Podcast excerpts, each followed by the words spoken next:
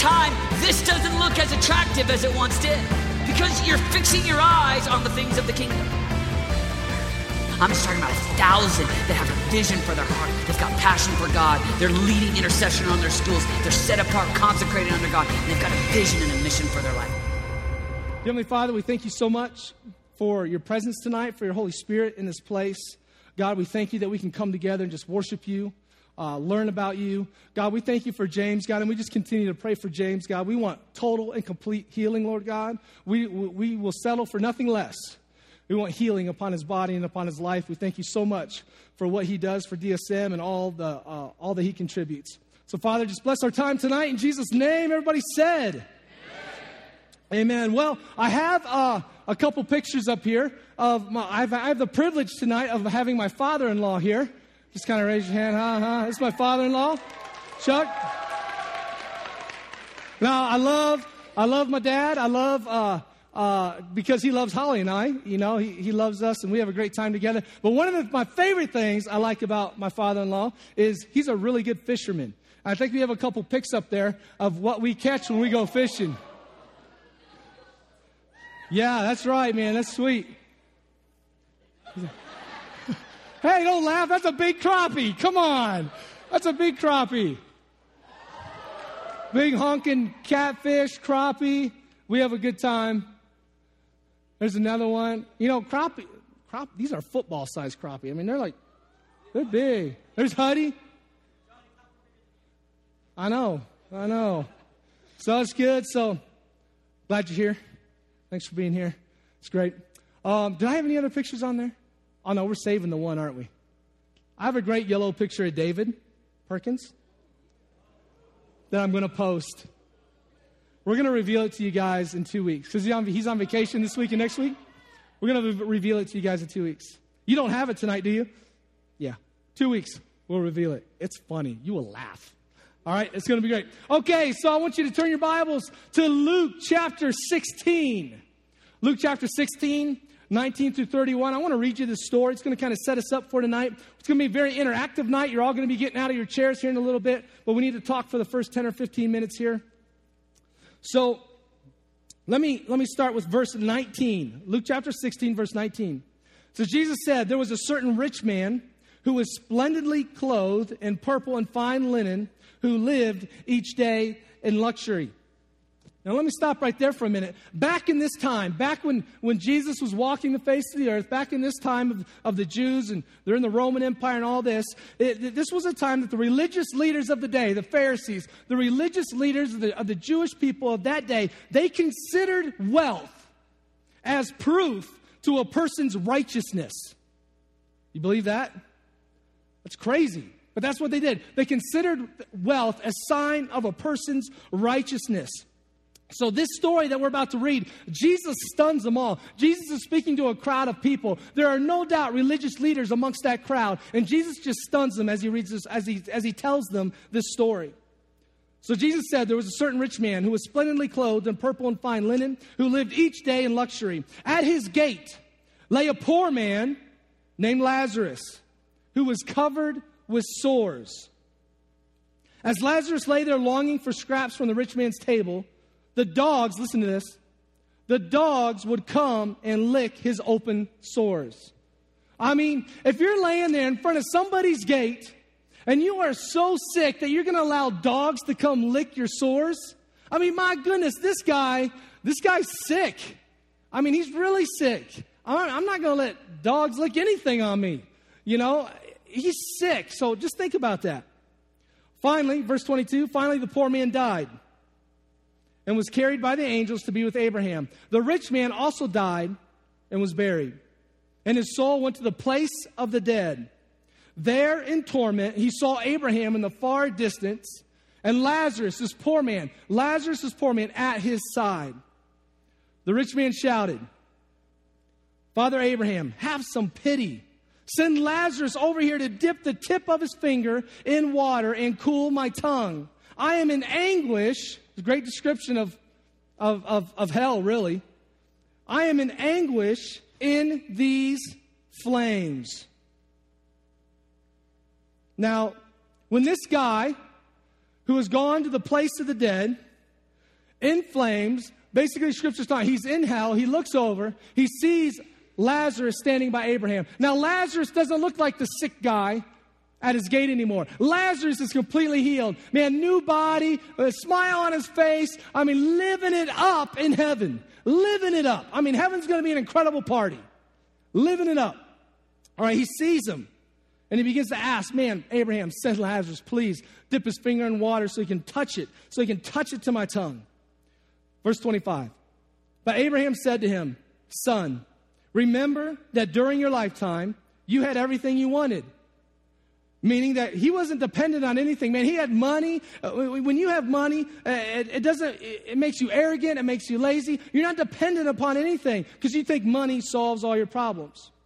So he says, Your lifetime, you had everything you wanted, and Lazarus had nothing. When you have nothing, it make, makes you desperate, doesn't it? It makes you desperate.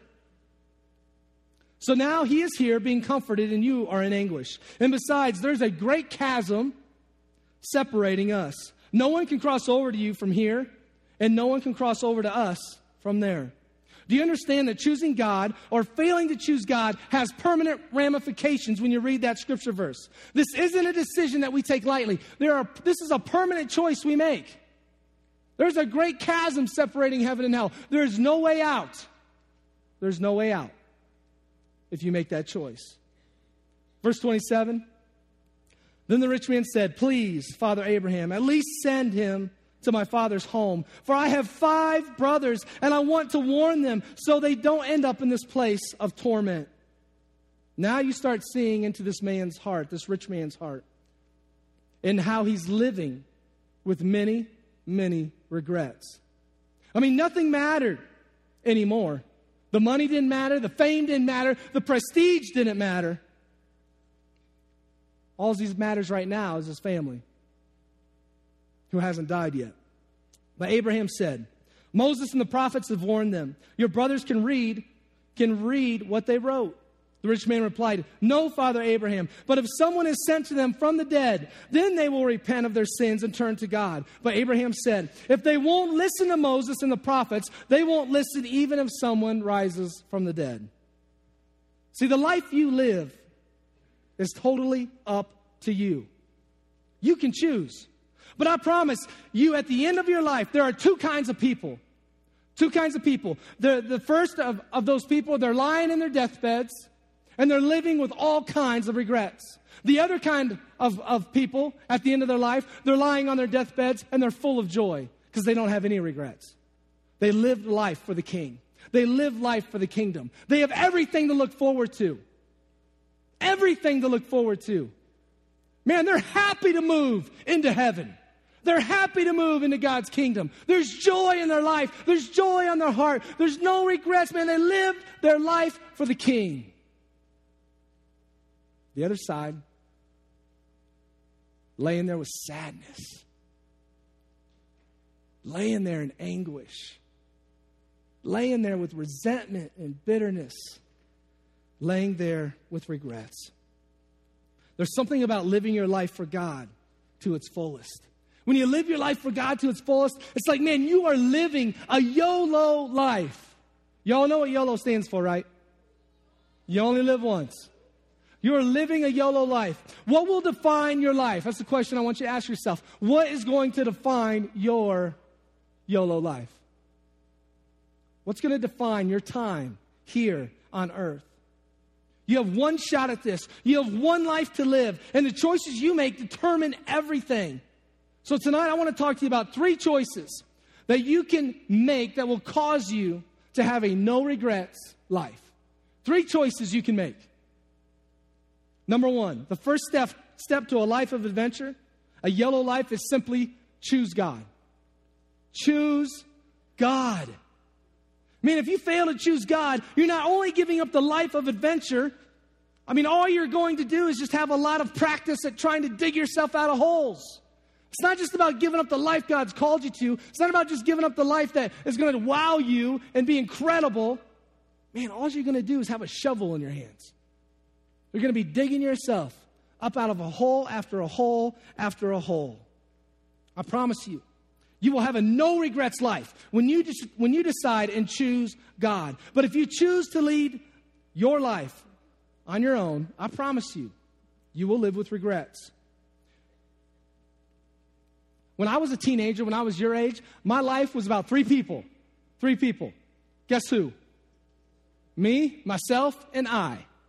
Three people my life was about. I grew up in a Christian home. I grew up in a pastor's house.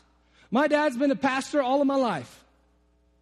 All of my life. In fact, he just retired and he's pastoring part time a little country church. Still pastoring. Been a pastor all my life. Grew up in a pastor's home. Grew up in the church, knowing the church. But you know, I've seen the church at its best, and I've seen the church in its ugliness. And when I was a teenager, I didn't want anything to do with it. I saw what some of those so called Christians, those so called church people, did to my family. Lied about my family, did some of those things. I didn't want anything to do with it. I, I, I, I was like, there's no way. I would have people coming to me. I'd have adults coming up to me. Other people say, John, man, you're going to be a pastor when you grow up. I'm like, no way. I am not going to be a pastor when I, I don't want anything to do with it. I don't even like the church. 19 years old. Went to work. Church that my father was pastoring at the time was having a revival that week. I think it was a Tuesday. Went to work, came home about 10 o'clock. There's still parking. There's still, there's still cars in the parking lot. I was like, what are cars still doing in the parking lot at 10 o'clock? That is ridiculous. I'm going to bed. But something drew me. Something drew me. I parked my car. The house was right by the church. I parked my car. I walked into the church. As soon as I walked through the threshold of the doors to that church, something hit me. There was a power, there was a, there was a presence that I had not felt before that hit me. I couldn't explain it, I didn't know what it was. Walked into the sanctuary sat down in the very back row. There was about 30 or 40 people up at the altar. People crying. People I knew what their life was like, weeping before the Lord. People around them praying over them. I mean, it was, it was one of the most incredible sights I'd ever seen. About 10 minutes went by. I was like, I got to get a closer look. I moved up to about the sixth row and sat there and watched. And the conviction the conviction of the Holy Spirit just fell upon my life. And it was in that moment, was in that moment I had to make a choice. I was either going to choose God or I was going to walk away and never come back. It was in that moment. I knew it. Those words ran through my head. I'm either choosing God now or I'm walking away forever. Because I knew the truth. I knew I was right. I just wanted to do my own thing. I was selfish. And I got up. I didn't even, I hadn't even made the choice yet. I was like three chairs in. I got up. I walked over to the aisle. This way was the back door of the church, this way was the front. And I don't know what happened. All I did was turn this way. And I went to the front. I went to my dad. I just began to weep. And I grabbed his arm as I just fell on my knees.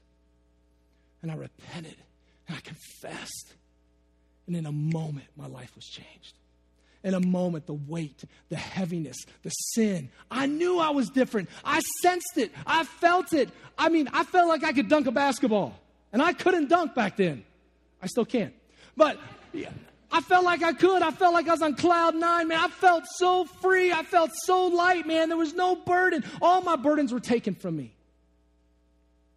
Jesus Christ had set me free. From that point, I went to a Christian college to be a pastor because that's what God called me to do. But the point was, I chose God. It changed the direction. It changed the trajectory. It changed the path that I was walking. I was walking a different path. I chose God. Number one, choose God. Number two, second choice. Second most important choice you can make make yourself available. If you're going to live a YOLO life, make yourself available. Matthew chapter 9, verses 35 to 38 says, Jesus went through all the towns and the villages, teaching in their synagogues, proclaiming the good news of the kingdom, and healing every disease and sickness. When he saw the crowds, he had compassion on them because they were harassed and helpless, like sheep without a shepherd. Then he said to his disciples, Listen to this. In fact, if your Bibles are open, underline this. He said to his disciples, The harvest is plentiful, but the workers are few. Ask the Lord of the harvest, therefore, to send out workers into his harvest field. Who are the workers? Who is God asking us as his followers to pray for? Who are the workers? Somebody say it. Us, thank you. we are. We are the workers.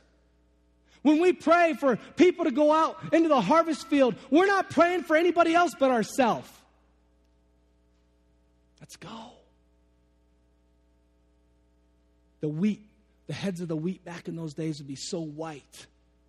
So white. And that's when they knew that the fields were, were ready for harvest. They were white. They saw it. So Jesus said, Man, the fields are white and the harvest. Go get it.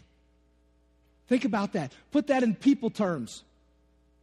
In your high schools, when you walk down the high school, the hallway of your high school, do you see darkness, sin, do you see just god awful stuff, or do you see fields white into harvest? What do you see? Do you, do you see the worst of the worst?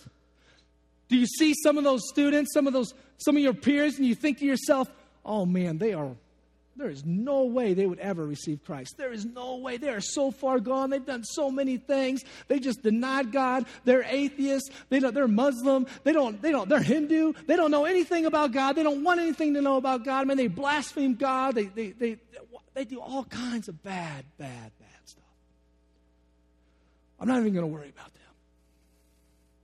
I'm just going to kind of go on my own merry Christian way. Do we think that?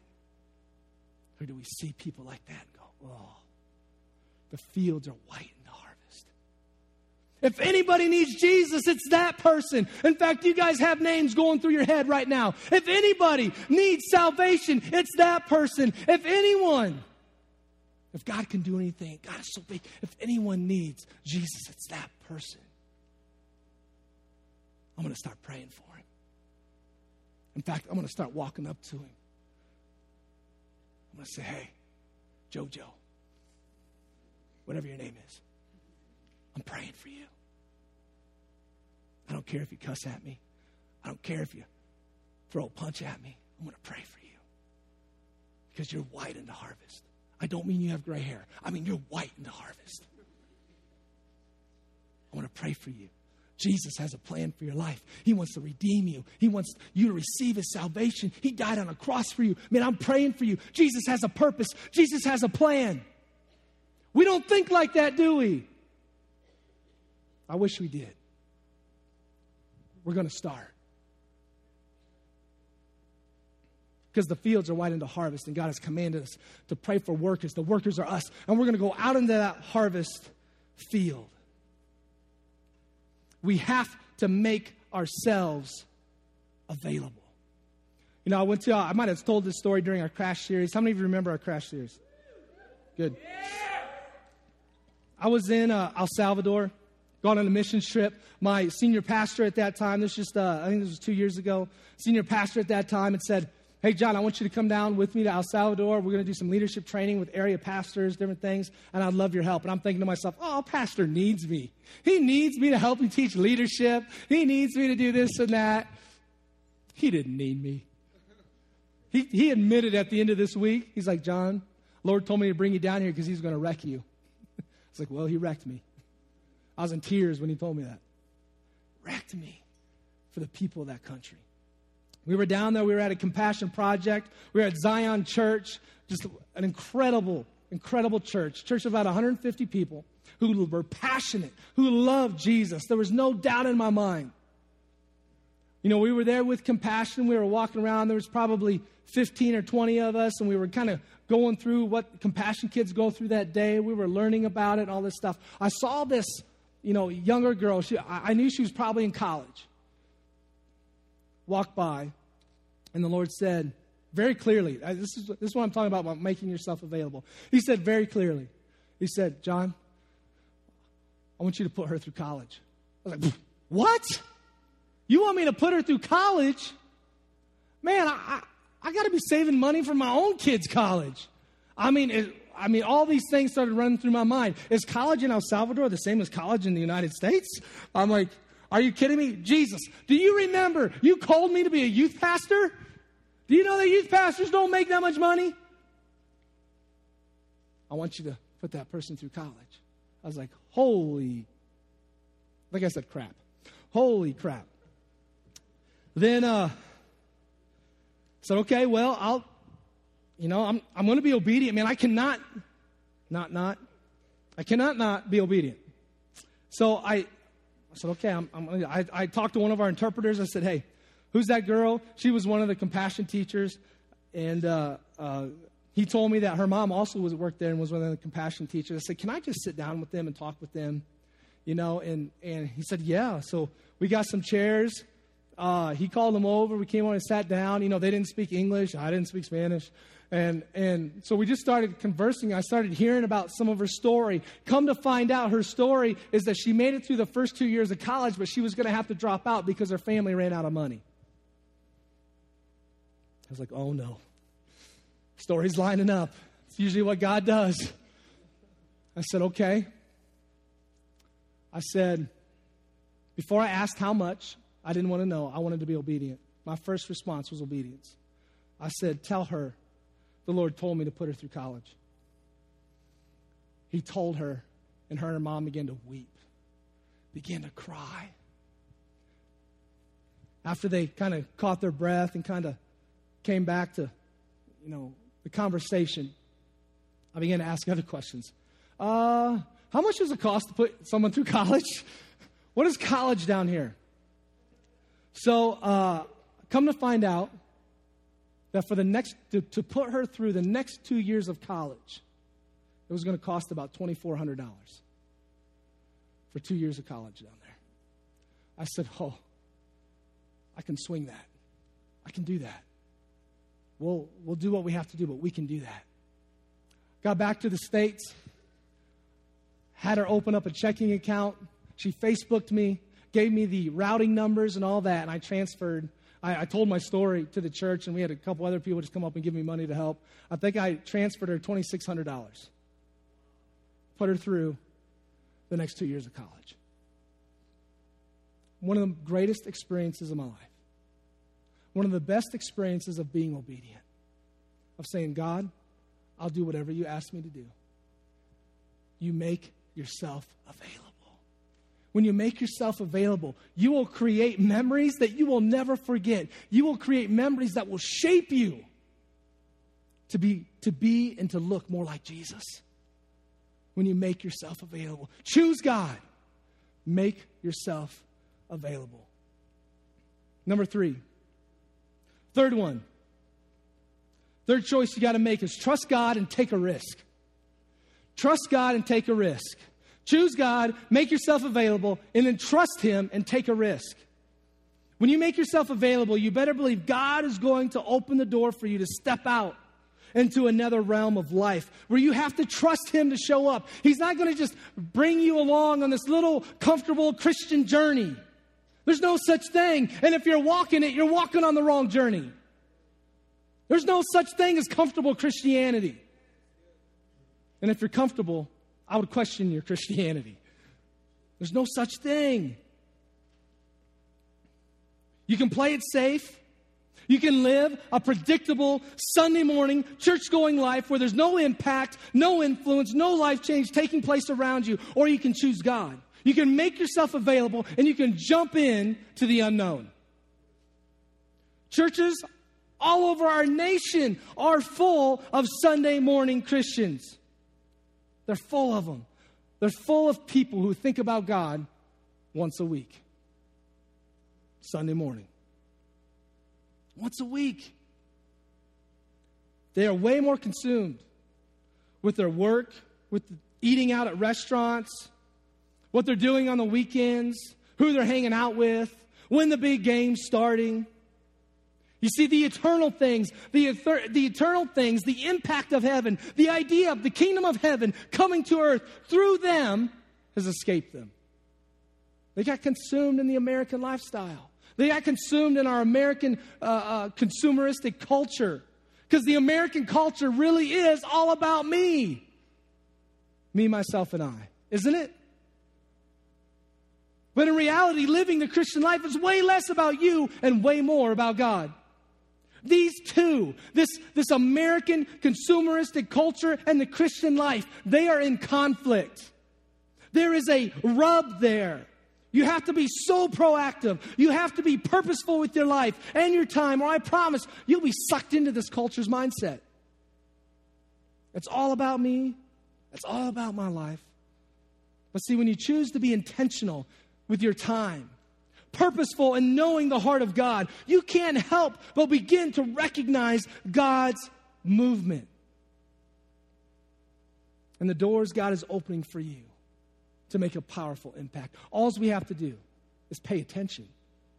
All we have to do is keep focused on God, and we will see doors fly wide open for us to make eternal impact. The choice is yours. Will you lead your life in pursuit of the dreams God has placed in your heart, or will you live, or will you be a life lived and defined by insignificance?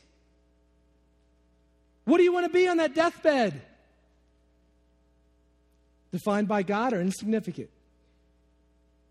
Impact a generation or impact nobody? The choice is yours. Jesus summarized it in Luke chapter 9, verse 24. For whoever wants to save his life will lose it. Whoever loses his life for me will save it. Listen, Jesus is giving you an invitation. He's inviting you on a divine adventure. He's calling you to be a spiritual pioneers, explorers, and even warriors. In order to respond, we have to refuse the security of being a settler. We have to be pioneers. John chapter 10 10, the thief comes to only steal, kill, and destroy. I have come that they may have life and have it to the fullest. Listen, 96% of the 33 million young people in this nation don't have a relationship with Christ. 96%. They are going to end up like the rich man in the scripture passage we read about, longing for another chance, longing for someone to go and tell their family about the truth. Jesus commanded in Mark chapter 16, it's one of my favorite expressions of the Great Commission in, in Mark. So go into all the world and preach the good news to everyone. Anyone who believes and is baptized will be saved, but anyone who refuses to believe will be condemned. Listen to these miraculous signs. Miraculous signs will accompany those who believe. They will cast out demons in my name. They will speak in new languages. They will be able to place their hands on the sick and they will be healed. Just what we did tonight. I loved what we did tonight. I love what Stephen did. I love that Stephen called him down and we prayed over and we pray for healing. We, we commanded that cancer to go. We have the spiritual authority to do that. If you will just exercise it, if you will just have an ounce of faith and believe it, you have the authority. And you will see miracles. I promise you. Choose God, make yourself available, take a risk. I had students in a couple years ago, we were going through the airport. There's a lady in a wheelchair. My students went over and began to pray for her. Began to command whatever was going on, asked her a few questions, just began to lay hands on her and pray for her. I loved it. I was like insecurity, stuck in security, but I'm just watching it over there. Just watching what they're doing. I'm like, yes. You know what? It's not your responsibility to heal. It's your responsibility to pray for healing. It's your responsibility to command the healing. God does the healing. So if nothing happens, it's no big deal. You were just being obedient. Be joyful that you were obedient. But pray. Because I tell you, I don't know why God heals some people and doesn't heal other people. I've seen all kinds of healings. But I tell you what, because I see whatever the ratio is 1 out of 10, 1 out of 12, 1 out of 5 man, it just, it spurns me on. It makes me want to pray more. Because when you see a miracle, oh my goodness. When you pray for someone and that person's healed right there, oh my goodness. That's awesome. I've seen one of my one of the greatest ones I've seen is, is cervical cancer. Had a lady in my old church come into pastor's office. We came around her, four or five of us. We just prayed for complete healing in her life. And I sensed the power in that room. When we got done, I leaned over to pastor and just whispered in his ear, I said, I think God healed her. In fact, I know God healed her. There was a presence, there was a sweetness in this room. She was scheduled to go in for surgery the next day. She went in for surgery the next day. Doctors couldn't find a thing. Completely healed. Go after it. Take a risk. Take a risk. When you capture a moment that has been placed before you by God, you become the agent that brings heaven to earth. When you capture that moment, when you walk through that open door He's put in front of you. Here's the problem the problem is we don't see the open doors, we don't recognize them. But if we would just pay attention, if we would just be focused on God and His heart and His kingdom and not on the American culture, but on God's culture, can we be a people of God's culture? If we would just be a people of God's culture, we would walk through doors and see miracles every day. Every day. You will have a huge impact if you will choose God, make yourself available, and trust Him and take a risk. I promise you. Tonight, I want to illustrate these three choices in a simple exercise that is going to involve all of us. Okay, it's going to be awesome. So, here's what I want to do. All of you have a little piece of paper, that little white one, and if you turn it over, you have a little colored dot on the back. Okay? If you don't have one, grab one. Grab one from an empty seat. You got a little colored dot on the back. On the front, you have you have the scriptures that can lead someone to Christ. You have the scriptures that can lead someone to Christ. So here's what we're going to do. I'm going to start with one person. And they have to go. They cannot witness to a group of people. Like you can't get 10 people around them and hear them, then all be saved. They can only witness to one person at a time. You have to walk them through the scriptures. You should do it quickly. Walk them through the scriptures. And say, you want to receive Christ? I don't care if they're already Christian. Just play along with me, okay? You want to receive Christ? They're going to say yes. You're going to pray with them, and then you're going to quickly move on to the next person. All right? And then that person, once they receive Christ, they're going to get up and they're going to begin to witness. All right? Go with me. None, you can't move until you're witness to, or I do something else, which I will do in a minute. All right? So, let me see here. Raymond. Come on up here, brother. All right, here's Raymond. Braden, you come up too, bud. Come on up here. Braden, come on up here. All right. So, Braden and Raymond, through an amazing circumstances, have found Christ, received Christ. Holy Spirit has filled them, and they are just on fire for Jesus, and they're radical. Now, I want you guys to go out and I want you to begin to witness. Because all these people right here, they don't know Christ. Picture this as your generation. Picture this as your daily walk in life, and you're going to encounter all these different kinds of people. They don't know Christ. You need to go right now. Go. It's urgent. Times are urgent. 96% of this generation does not know God. You turn on a little music? Not real loud. That's good right there. 96%.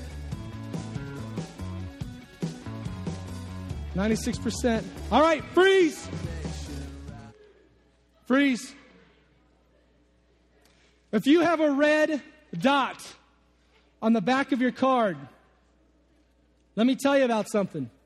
7,397 students are bullied each day here in America and results in 4,400 suicides a year and 44 or 440,000 attempts in your generation.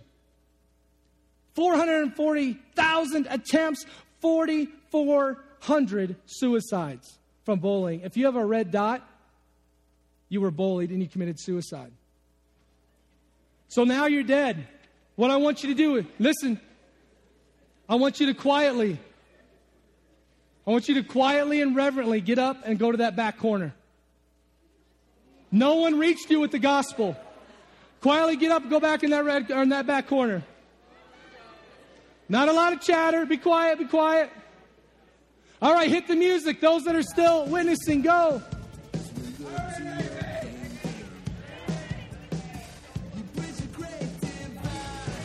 Yeah, press back in that back corner. Press back in that back corner. Huddle back there tight.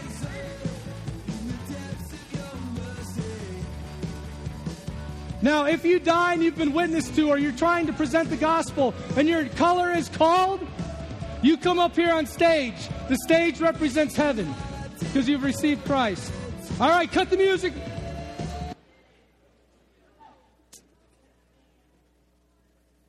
If you have a blue dot on the back of your card, 44 people a day die in accidents involving a drunk driver.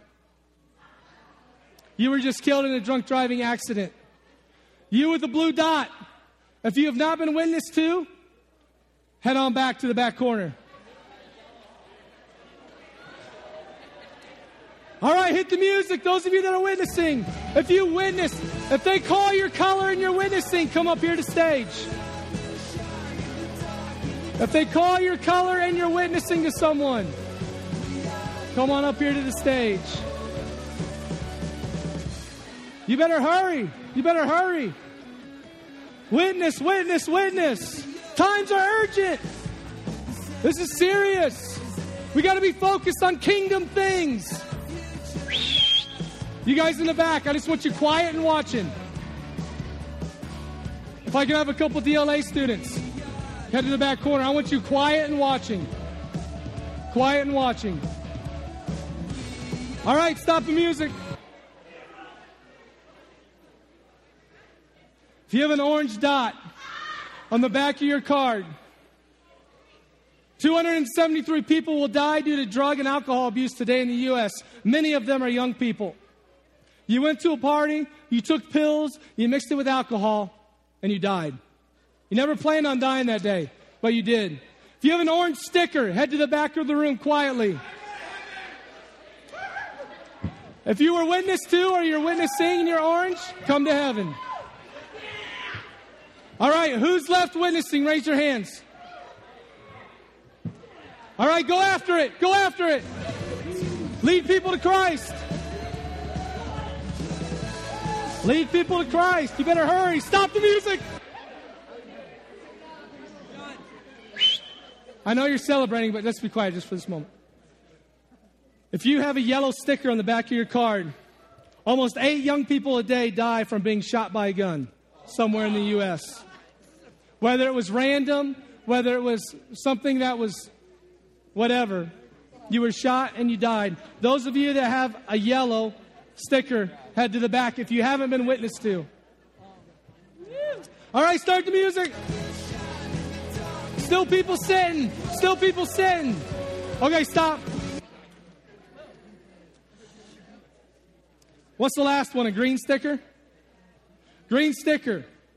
If you did not get witnessed to, if no one shared the gospel with you, you did not receive Christ. Every day, 44 young people are diagnosed with cancer of which one out of eight will die every day. So here we have it. Let me have this real quick. Here we have it. So, all of you that didn't get witness to, you guys can all go to the back corner.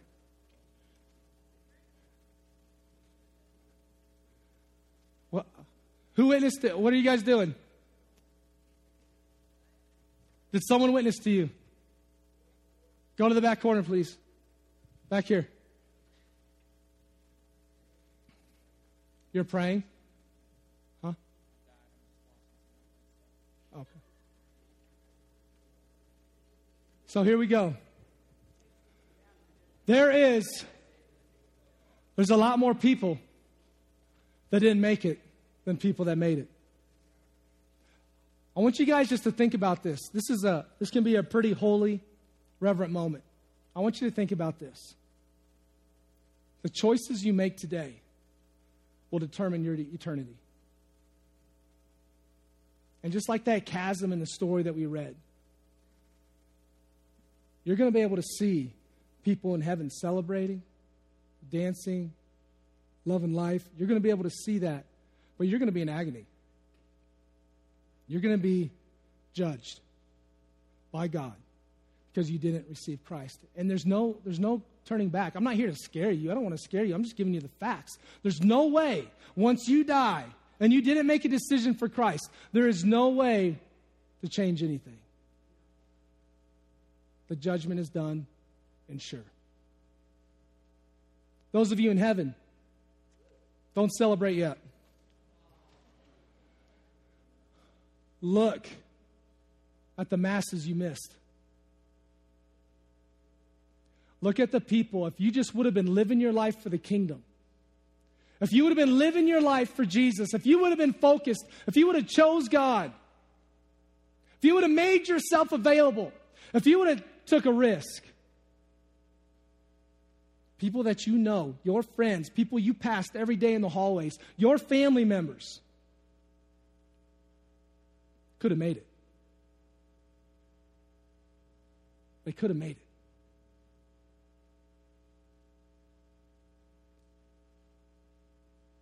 This is a big deal. The fields are white unto harvest. As fast as you guys were going to witness, we still missed a lot. The problem is, in real life, you guys don't go that fast. In real life, it takes time.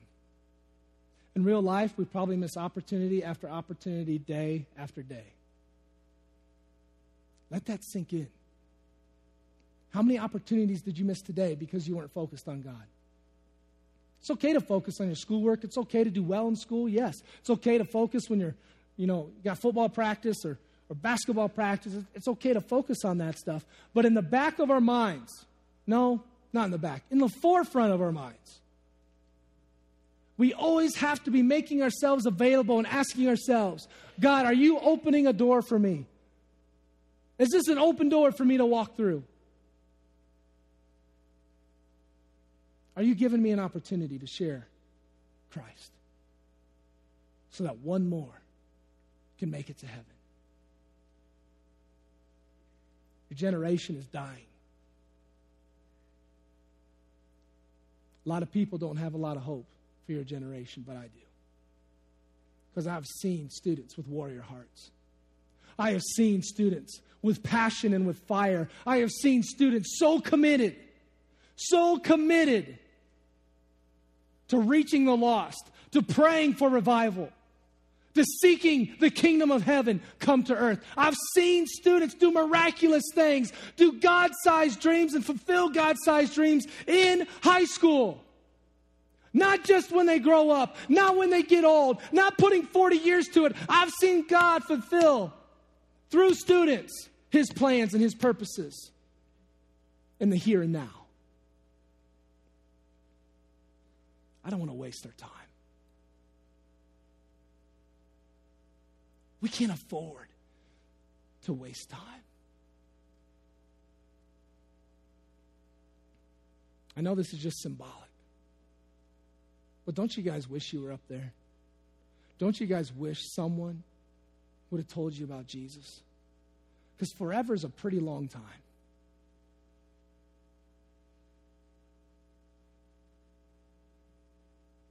And don't you guys wish you would have went after him a little harder? Been a little more focused? Had God's plans and God's dreams and God's desires in your heart a little more often? Every day you're walking by opportunities. Every day you're walking by people who need Jesus. So you, I have two people I want to call to the front tonight. And we're going to pray and we're going to be done. Two people. Maybe in this little exercise, is Corey in the band here? Can you tell him to come in and play? Get in here and play. No, I'm just kidding. So I have two people I want to call tonight. You might be here tonight and you might have been invited by a friend. You might have just been coming to church. Maybe you haven't been in church in a long time. Maybe things have happened in your life that have pushed you away from the church, just like they did me when I was 19. But I'm going to tell you something. You can't judge Christianity by Christians. You judge Christianity by God. by Jesus. And Jesus loves you, He cares for you, He died on a cross for you. And I know sometimes so called Christians have actions that hurt, and they do actions that cut like a knife. We don't base our faith on other people. We base our faith on the Savior of the world. We base our faith on the one who died on the cross. We base our faith in the one who has the power to redeem and restore and to bring salvation. So maybe some of you in here tonight would just say, Pastor John, I need salvation. I need Jesus. I don't want my life to be wasted. And you have a decision right now, just like I did that night at 10 o'clock in the parking lot when I walked through the threshold of that church door. God was presenting me with an opportunity, He was presenting me with a choice. So, John, man, you can choose me, and I will be everything that you will ever need. I will walk with you through the worst of times. We will jump for joy and celebrate on mountaintops. We will walk through valleys together, but I will be with you. I will be your strength. I will be the stronghold of your life. I will, I will be the strong tower that you can run in and take refuge. I will be everything to you. And if that's you tonight, I want you to be bold. I want you to be bold, and I want you to come right down here to the front. If you want to receive Jesus tonight, I want you to come. Just come down to the front. You're not going to be alone for very long. Anybody? Anybody want to receive Christ? Push your way forward if you have to. Amen. Anybody else? Is your choice. Amen. Amen. Anybody else? This is your choice. Choose now. This is your choice. Mr. Colombo, it's your choice. God's presenting you with a choice right now. Amen.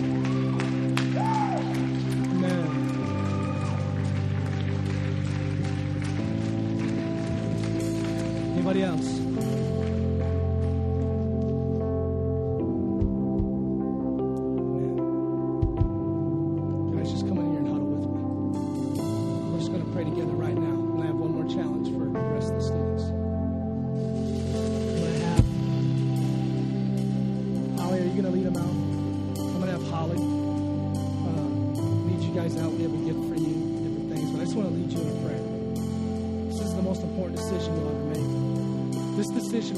I made it, changed my life forever.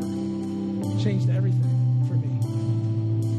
Let's pray right now and ask Jesus to forgive us and come into our lives. I want you just to repeat this after me. Dear Jesus, I ask for your forgiveness right now. I know I've walked my own way, but now I turn to you. God, forgive me of my sins. Fill me with your Holy Spirit. God, I commit to live for you and you alone. Teach me your ways. Teach me your precepts. Show me the steps and the path you want me to take. In Jesus' name, amen. Amen. God bless you guys. Bless you guys. I want you guys just to follow my wife. She's got a gift for you, a packet and stuff. Just follow her right there. Go ahead. Yep, just follow her right there. God bless you. That's some real stuff right there. That's authentic.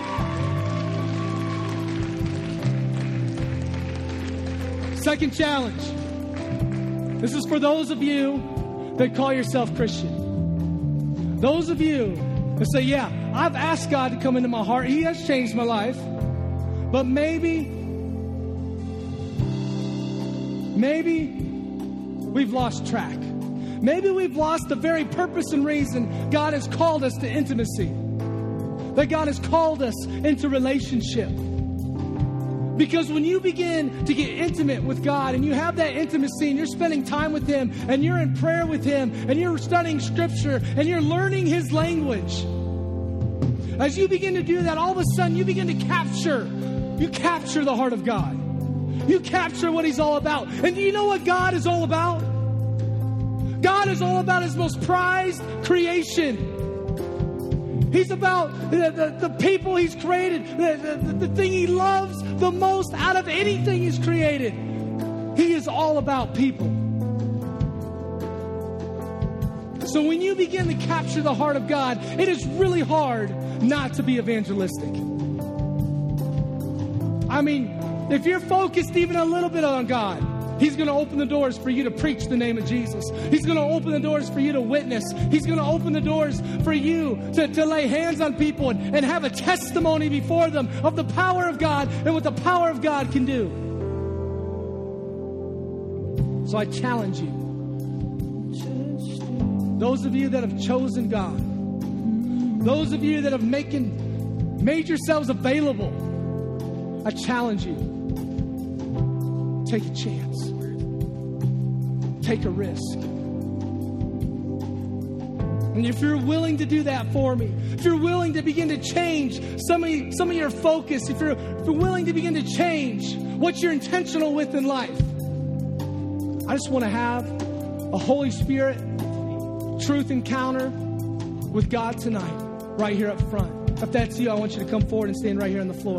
If it's you on the stage, come on down and stand right here on the floor. If you're ready to be intentional with your life, if you're ready to make a difference, come forward.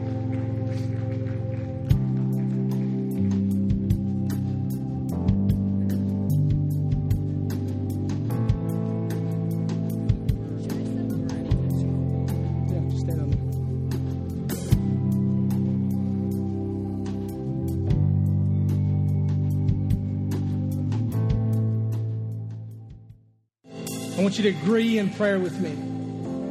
That doesn't mean you stand there silent, that means you speak. You agree.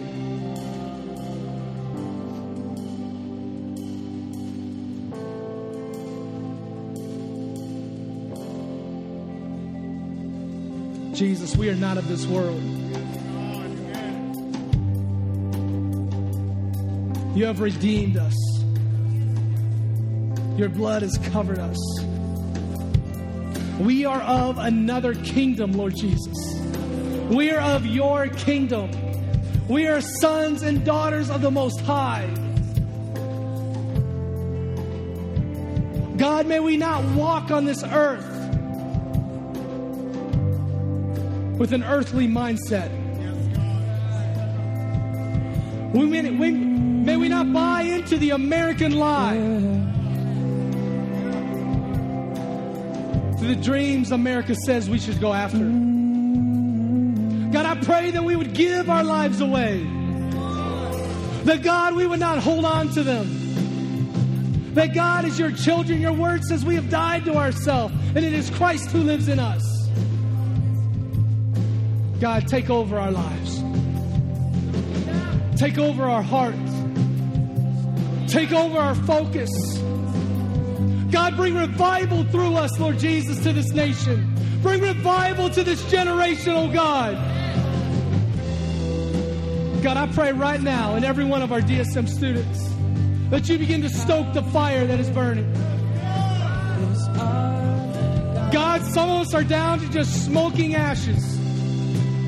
God, start that fire again. Stoke it, God. Breathe your life onto it.